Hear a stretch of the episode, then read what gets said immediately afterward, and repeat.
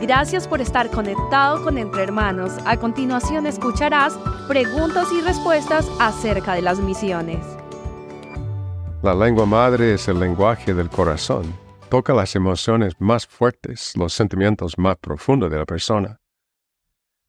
Una buena traducción a la lengua madre está dirigida a la misma forma de pensar de la gente, está contextualizada a su cosmovisión o sea, su manera de ver la realidad. Así tiene mayor posibilidad de llegar al corazón del oyente y llevar, fruto. Es interesante, Guillermo Carri hizo de la traducción una parte integral de la obra misionera.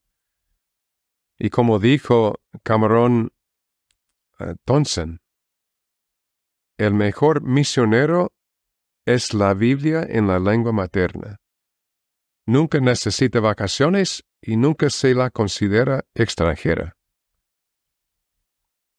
Townsend fue impactado grandemente por una pregunta que un indígena de Guatemala le preguntó. ¿Qué era la pregunta? Si Dios es tan inteligente, ¿por qué no habla nuestra lengua? Bueno, Townsend dedicó los próximos 13 años a los indígenas chiqueles, aprendiendo su idioma, dándole forma escrita y traduciendo las escrituras. Y él dedicó el resto de sus días en el Ministerio de la Traducción de la Biblia. Fundó el Instituto Lingüístico del Verano.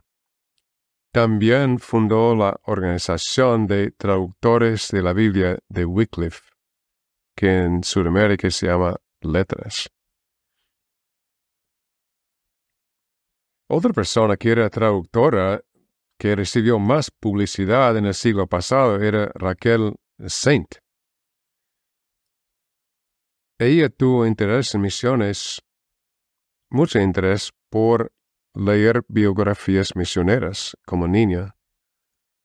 Se contagió a su hermano Nate, Nathaniel, eh, con su entusiasmo misionero y sintió el llamado de Dios para trabajar entre los Guarani, después de visitar a su hermano Nate en Ecuador.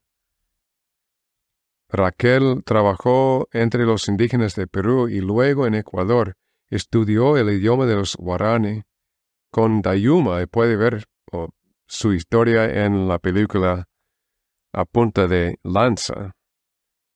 También en los escritos de Elizabeth Elliot sobre Jim Elliot que era uno de los mártires que murieron ahí en Ecuador.